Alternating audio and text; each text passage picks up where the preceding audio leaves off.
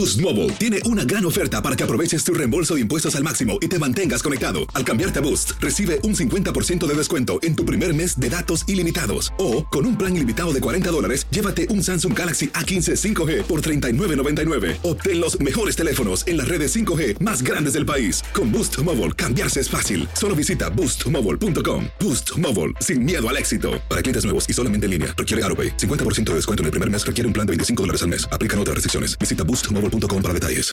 Aloha mamá. Sorry por responder hasta ahora. Estuve toda la tarde con mi unidad arreglando un helicóptero Black Hawk. Hawái es increíble.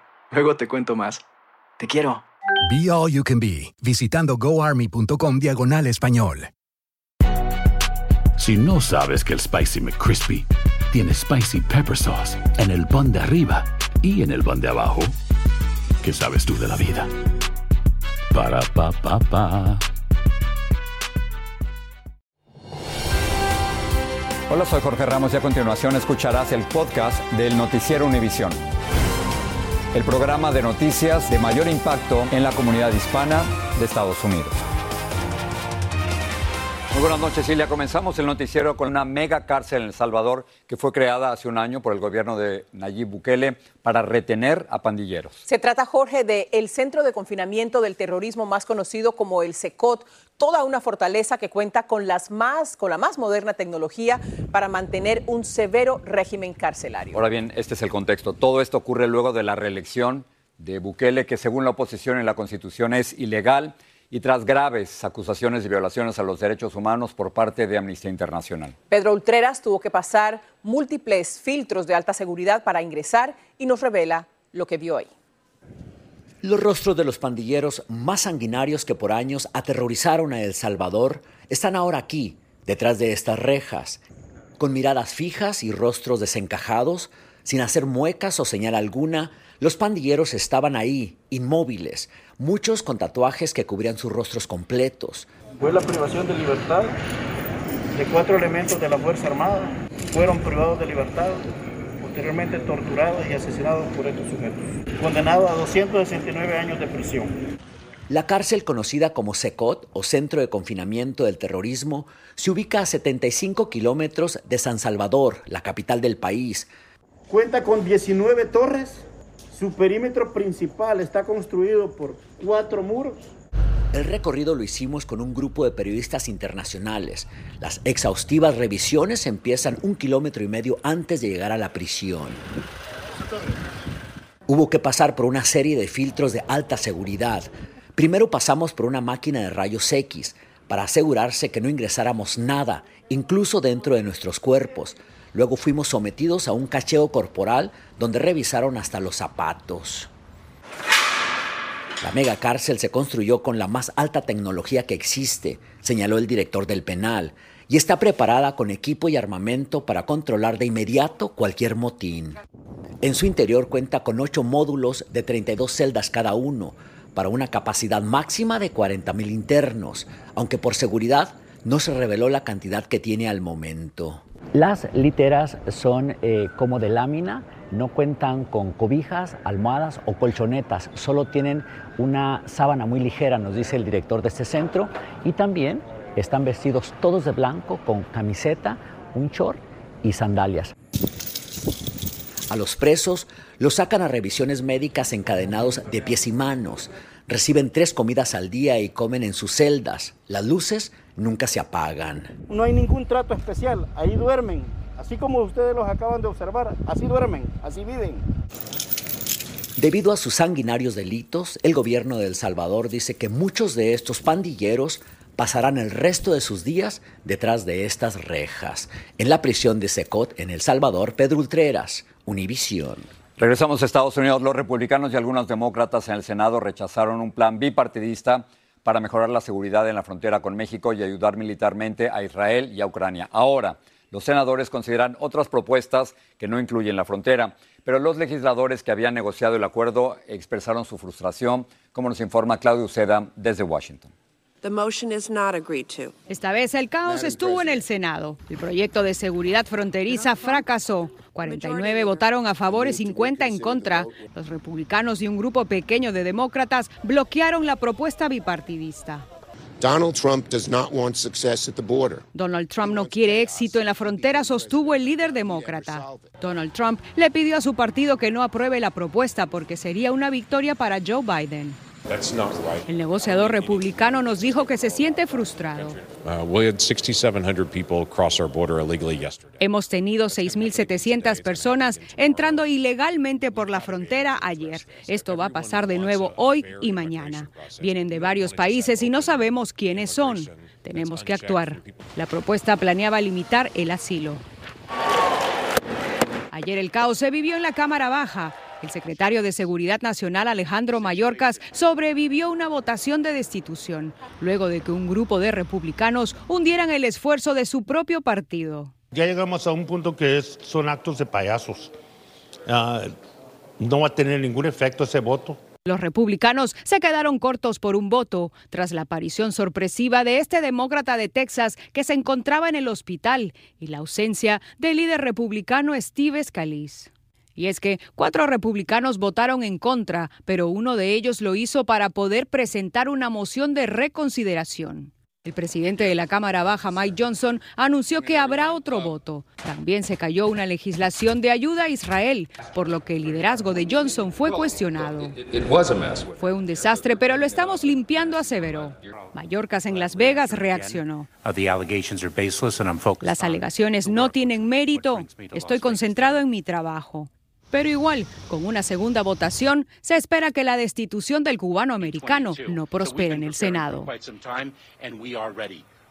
Y debido a la derrota de esta legislación bipartidista, ahora los demócratas en el Senado quieren presentar de manera separada una legislación, un proyecto de ley que pueda ayudar a Ucrania, a Israel y también a Taiwán, pero en estos momentos no se sabe lo que va a pasar. Regreso contigo, Il. Muchas gracias, Claudia. Donald Trump pedirá inmunidad en la Corte de la Florida, donde se le acusa de mantener documentos clasificados de manera ilegal.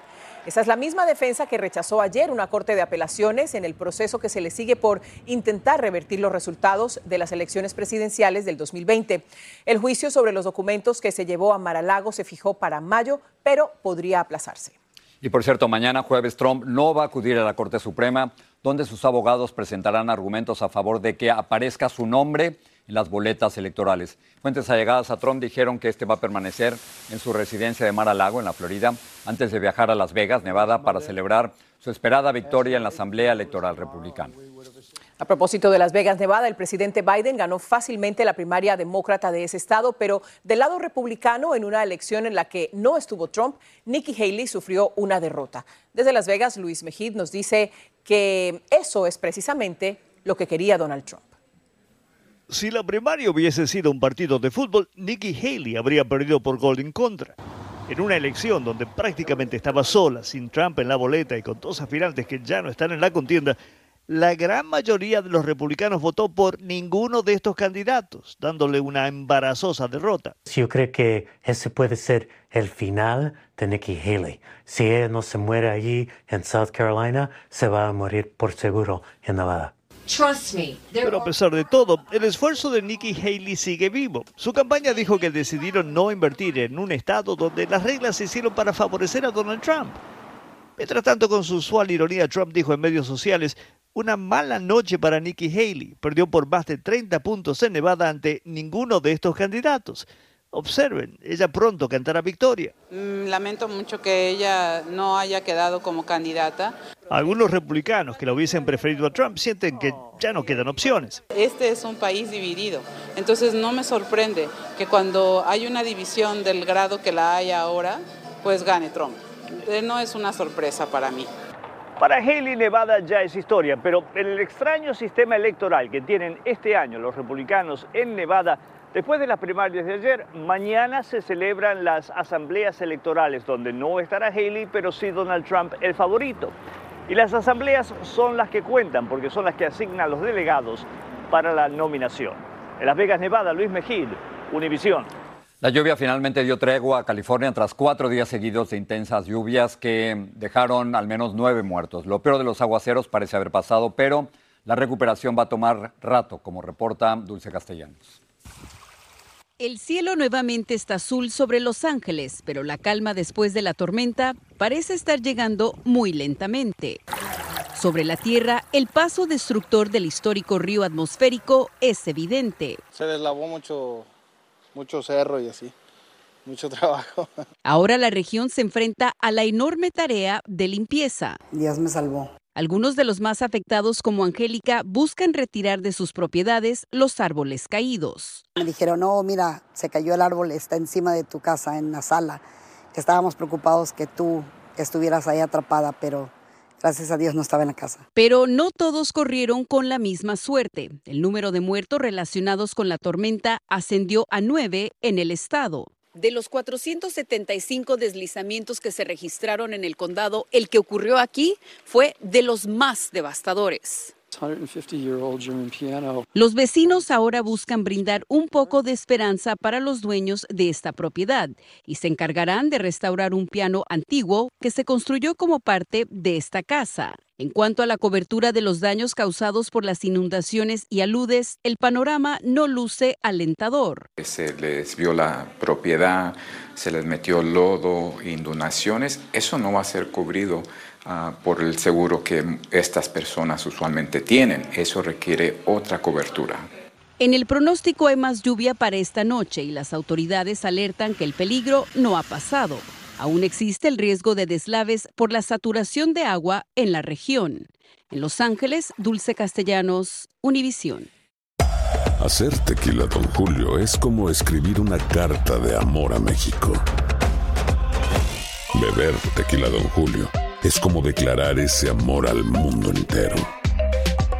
Don Julio es el tequila de lujo original, hecho con la misma pasión que recorre las raíces de nuestro país porque si no es por amor, ¿para qué? Consume responsablemente. Don Julio Tequila, 40% alcohol por volumen, 2020. Importado por Diageo Americas, New York, New York. Si no sabes que el Spicy McCrispy tiene Spicy Pepper Sauce en el pan de arriba y en el pan de abajo, ¿qué sabes tú de la vida? Para, pa, pa. ¿Quieres regalar más que flores este Día de las Madres? The Home Depot te da una idea. Pasa más tiempo con mamá plantando flores coloridas, con macetas y tierra de primera calidad para realzar su jardín. Así sentirá que es su día todos los días. Llévate tierra para macetas Bigoro por solo $8.97 y crece plantas fuertes y saludables dentro y fuera de casa. Recoge en tienda y sigue cultivando más momentos con mamá en The Home Depot. Haces más, logras más. Más detalles en homedepot.com diagonal delivery. Gracias por seguir con nosotros en el podcast del Noticiero Univisión. Equipos de rescate buscan a cinco infantes de Marina después de que fuera encontrado el helicóptero en el que se accidentaron en Pine Valley, California. El helicóptero militar había desaparecido cuando se dirigía de una base cerca de Las Vegas hacia San Diego. Los socorristas trabajan en un terreno escarpado lleno de lodo donde se produjo una lluvia y una nevada. Bueno, el primer ministro israelí Benjamín Netanyahu rechazó hoy el plan de alto al fuego de Hamas y prometió luchar hasta la victoria. Eso dijo. La contrapropuesta consistía en tres fases de 45 días cada una. En la primera, Hamas liberaría a todas las mujeres y niños secuestrados y también a hombres enfermos a cambio de prisioneros palestinos. En esta fase, Israel tendría que retirarse de las zonas pobladas y cesaría sus operaciones aéreas. La fase 2 incluiría la liberación de todos los hombres restantes de Israel, completaría una retirada de Gaza. Y en la fase 3 se intercambiarían cuerpos y restos humanos. Los chilenos están rindiendo tributo hoy a Sebastián Piñera, el dos veces presidente de Chile que murió en un accidente del helicóptero que él mismo piloteaba. Hoy confirmaron que Piñera se ahogó en un lago y sugirieron que al parecer le salvó la vida a sus tres acompañantes, incluyendo a su hermana. Pablo Monsalve informa, él está en Santiago. Chile no sale de la consternación cuando se conocen más detalles del trágico accidente de ayer. Los buzos que rescataron el cuerpo del expresidente Sebastián Piñera del fondo del lago de aguas heladas, donde se estrelló con su helicóptero mientras él mismo lo piloteaba, confirmaron que estaba afuera de la aeronave, sin cinturón y a 28 metros de profundidad. Y se difundió el resultado de la autopsia practicada sobre sus restos. La causa médico-legal del fallecimiento del expresidente Sebastián Piñera es asfixia por sumersión. Ahora, cobra fuerza la teoría de que el helicóptero sufrió algún problema técnico, sobre todo después del relato de la hermana del exmandatario, quien salió ilesa. Según ella, él les dijo, salten ustedes primero, porque si salto yo con ustedes, el helicóptero nos caerá encima a todos. Fueron sus últimas palabras, y un gesto que muchos consideran heroico. Logró salvar las tres vidas de sus acompañantes. Un hombre muy generoso y muy valiente. En la sede del partido que lo llevó al poder en dos oportunidades, la gente le rindió tributo con flores, velas y sentidos mensajes. Fue un gran ejemplo, luchó contra toda la adversidad. El cuerpo de Piñera aterrizó en el sector militar del aeropuerto de esta capital. Lo recibió su viuda, quien se fundió en un abrazo con sus cuatro hijos que habían ido a buscar el féretro hasta el sur, donde ocurrió el accidente. El presidente de Chile también acompañó a la familia. Por la tarde, las masas que se agolparon para despedirlo en el centro histórico de esta capital aplaudieron al ver pasar su cortejo fúnebre. Despidiendo a nuestro presidente, el mejor presidente que hemos tenido. Se confirmó que la capilla ardiente instalada en el interior de la sede del ex Congreso Nacional permanecerá abierta hasta el próximo viernes, cuando el féretro será trasladado a la Catedral Metropolitana, donde se llevará a cabo el funeral de Estado con todos los honores. Hoy se cumple el primer día de duelo nacional de los tres decretados. Por eso, las banderas de Chile lucen a media asta en todo el país. Desde su cuenta oficial, se fue con la alegría del deber cumplido. En Santiago de Chile, Pablo Monsalvo, Univisión. Los cuerpos de los cuatro militares colombianos que murieron en un accidente aéreo en Panamá fueron repatriados. Tres pasajeros sobrevivientes se recuperan de las heridas y del impacto emocional.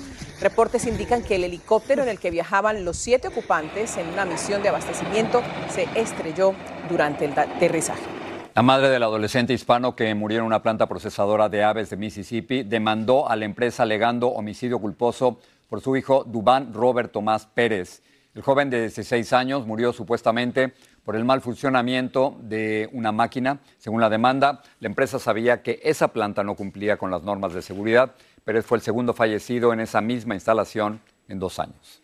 Un francotirador del equipo SWAT le dio de baja a un hombre que decía tener una bomba y tomó a dos rehenes en un banco en Fort Myers, en la Florida. Las autoridades dijeron que el delincuente rechazó las negociaciones con la policía y con el FBI. Los investigadores informaron que el hombre presionaba un cuchillo contra la garganta de uno de los rehenes cuando el francotirador recibió la orden de disparar. La candidata de la oposición en México, Xochitl Gálvez, se encuentra en gira por los Estados Unidos y nuestro compañero Elian Sidán conversó con ella en Washington. ¿Qué está pasando en México? ¿Qué ha sucedido? ¿Por qué hemos llegado hasta este nivel y qué hemos hecho mal para estar en este punto tan crítico con la migración? Bueno, creo que la migración, el presidente Andrés Manuel López Obrador la usa como un chantaje hacia Estados Unidos. Eh, me parece que podríamos tener una frontera sur mucho más segura, podríamos eh, trabajar en las causas de la migración. La visita de la candidata no ha pasado desapercibida. En Nueva York fue recibida por un grupo de manifestantes y en las redes sociales fue atacada por la forma en la que pronunció una frase en inglés dirigida al presidente Joe Biden durante un discurso. Hay todo un aparato del gobierno de muchos millones de pesos dedicados todos los días a atacarme. Estoy acostumbrada, tengo una piel de dura, no, no, no me van a mermar mi estado de ánimo. Acerca de la cooperación binacional, la inmigración no será el único tema en su agenda. Migración y fentanilo son dos de los temas, pero para mí el más importante es el crecimiento económico y la seguridad. Tener un vecino donde el crimen organizado prácticamente tiene control de una tercera parte del territorio.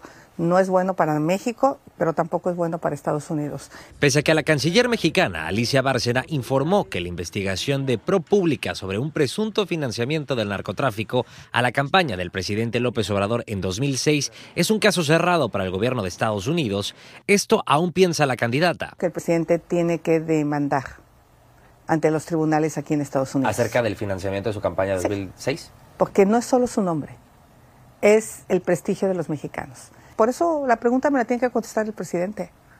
Él tiene que contestar, porque lo que es claro es que hoy México tiene 175 mil personas asesinadas. Es el año más violento en la historia de nuestro país. ¿Y qué vas a hacer para cambiar esto? ¿Cuál va a ser el plan de seguridad? Bueno, estamos trabajando en eso. Lo primero es abrazos no va a haber para los delincuentes, va a haber la aplicación de la ley. Estamos haciendo una estrategia con los mejores, con los más expertos, con los especialistas. Le vamos a poner tecnología, inteligencia. Bueno, por otra parte, Xochitl Gálvez le pidió al gobierno de Estados Unidos y a la OEA que estén muy pendientes del proceso electoral en México para que así se evite cualquier intento de fraude. Y ya terminamos con la otra competencia del Super Bowl que le da un atractivo adicional al fútbol americano. Esa es la que yo no me pierdo. Los comerciales que se disputan, la preferencia del público y la participación de celebridades que de verdad cuestan una fortuna por segundo. Exacto, pero los anunciantes apuestan por ellos porque pueden anotarse un touchdown en sus ingresos. Lourdes del Río nos los muestra. El Super Bowl es el evento deportivo del año, pero también una oportunidad dorada para los anunciantes. Por eso muchos están dispuestos a pagar hasta 7 millones de dólares por 30 segundos durante la transmisión del partido. Y esto sin contar lo que cuesta la producción de los comerciales y lo que se gastan en contratar a figuras de alto calibre. Hacen una alianza entre todo el favoritismo que tiene esa celebridad, agregándole toda la pasión que tienen las personas eh, con el Super Bowl. Eso se refleja en comerciales como este que tiene como protagonista al mega popular futbolista argentino Leo Messi. Ahí lo veremos haciendo gala de sus destrezas mientras supuestamente espera a que su cerveza favorita esté lista. Se calcula que por lo menos un tercio de los estadounidenses sintoniza este popular evento y más del 20% admite que lo ve solamente por disfrutar de los comerciales. Las empresas capitalizan en eso. Definitivamente están pagando por posicionamiento de marca, no necesariamente se ve redituado a, un retorno de inversión de inmediato, pero estamos hablando en alrededor de 100 millones de impactos o 100 millones de personas que están viendo tus anuncios. Y este año por primera vez los hispanos podrán disfrutar de este magno evento en español, ya que será transmitido por Univision y por nuestra plataforma streaming VIX. Algunas empresas se han unido a la onda latina haciendo comerciales en español específicamente para esta importante transmisión. Este próximo domingo se trata de mucho más que un importante encuentro entre dos equipos de un popular deporte y los anunciantes lo saben. Al final, estamos compitiendo contra las redes sociales y los impactos y el posicionamiento es lo que más, más vale. Los anuncios de la Super Bowl han evolucionado en sofisticación a lo largo de los años, hasta el punto que algunos parecen mini películas con estrellas de Hollywood. Este se ha convertido en el acontecimiento publicitario del año y la mayoría de los anunciantes no escatima para enamorar a sus potenciales clientes. Regreso con ustedes. Muchas gracias. 7 millones 30 segundos y me parece bajita la cosa. Uy, Dios mío, eso es una fortuna. Bueno, solo faltan cuatro días para el evento más grande de la televisión. Así que no se lo pierdan por Univisión y por VIX. Y mañana, por supuesto, ya estaremos transmitiendo el noticiero Univisión desde la ciudad de Las Vegas. Bueno, nos vemos. Ahí nos vemos. Que tengas buen viaje. Gracias. Gracias, buenas noches. Hasta mañana.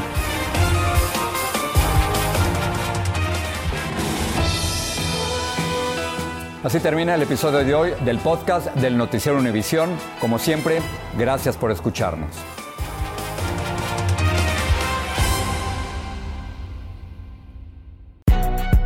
Si no sabes que el Spicy McCrispy tiene Spicy Pepper Sauce en el pan de arriba y en el pan de abajo, ¿qué sabes tú de la vida? Para, pa, pa, pa. Cassandra Sánchez Navarro junto a Catherine Siachoque y Verónica Bravo en la nueva serie de comedia original de VIX, Consuelo, disponible en la app de VIX ya.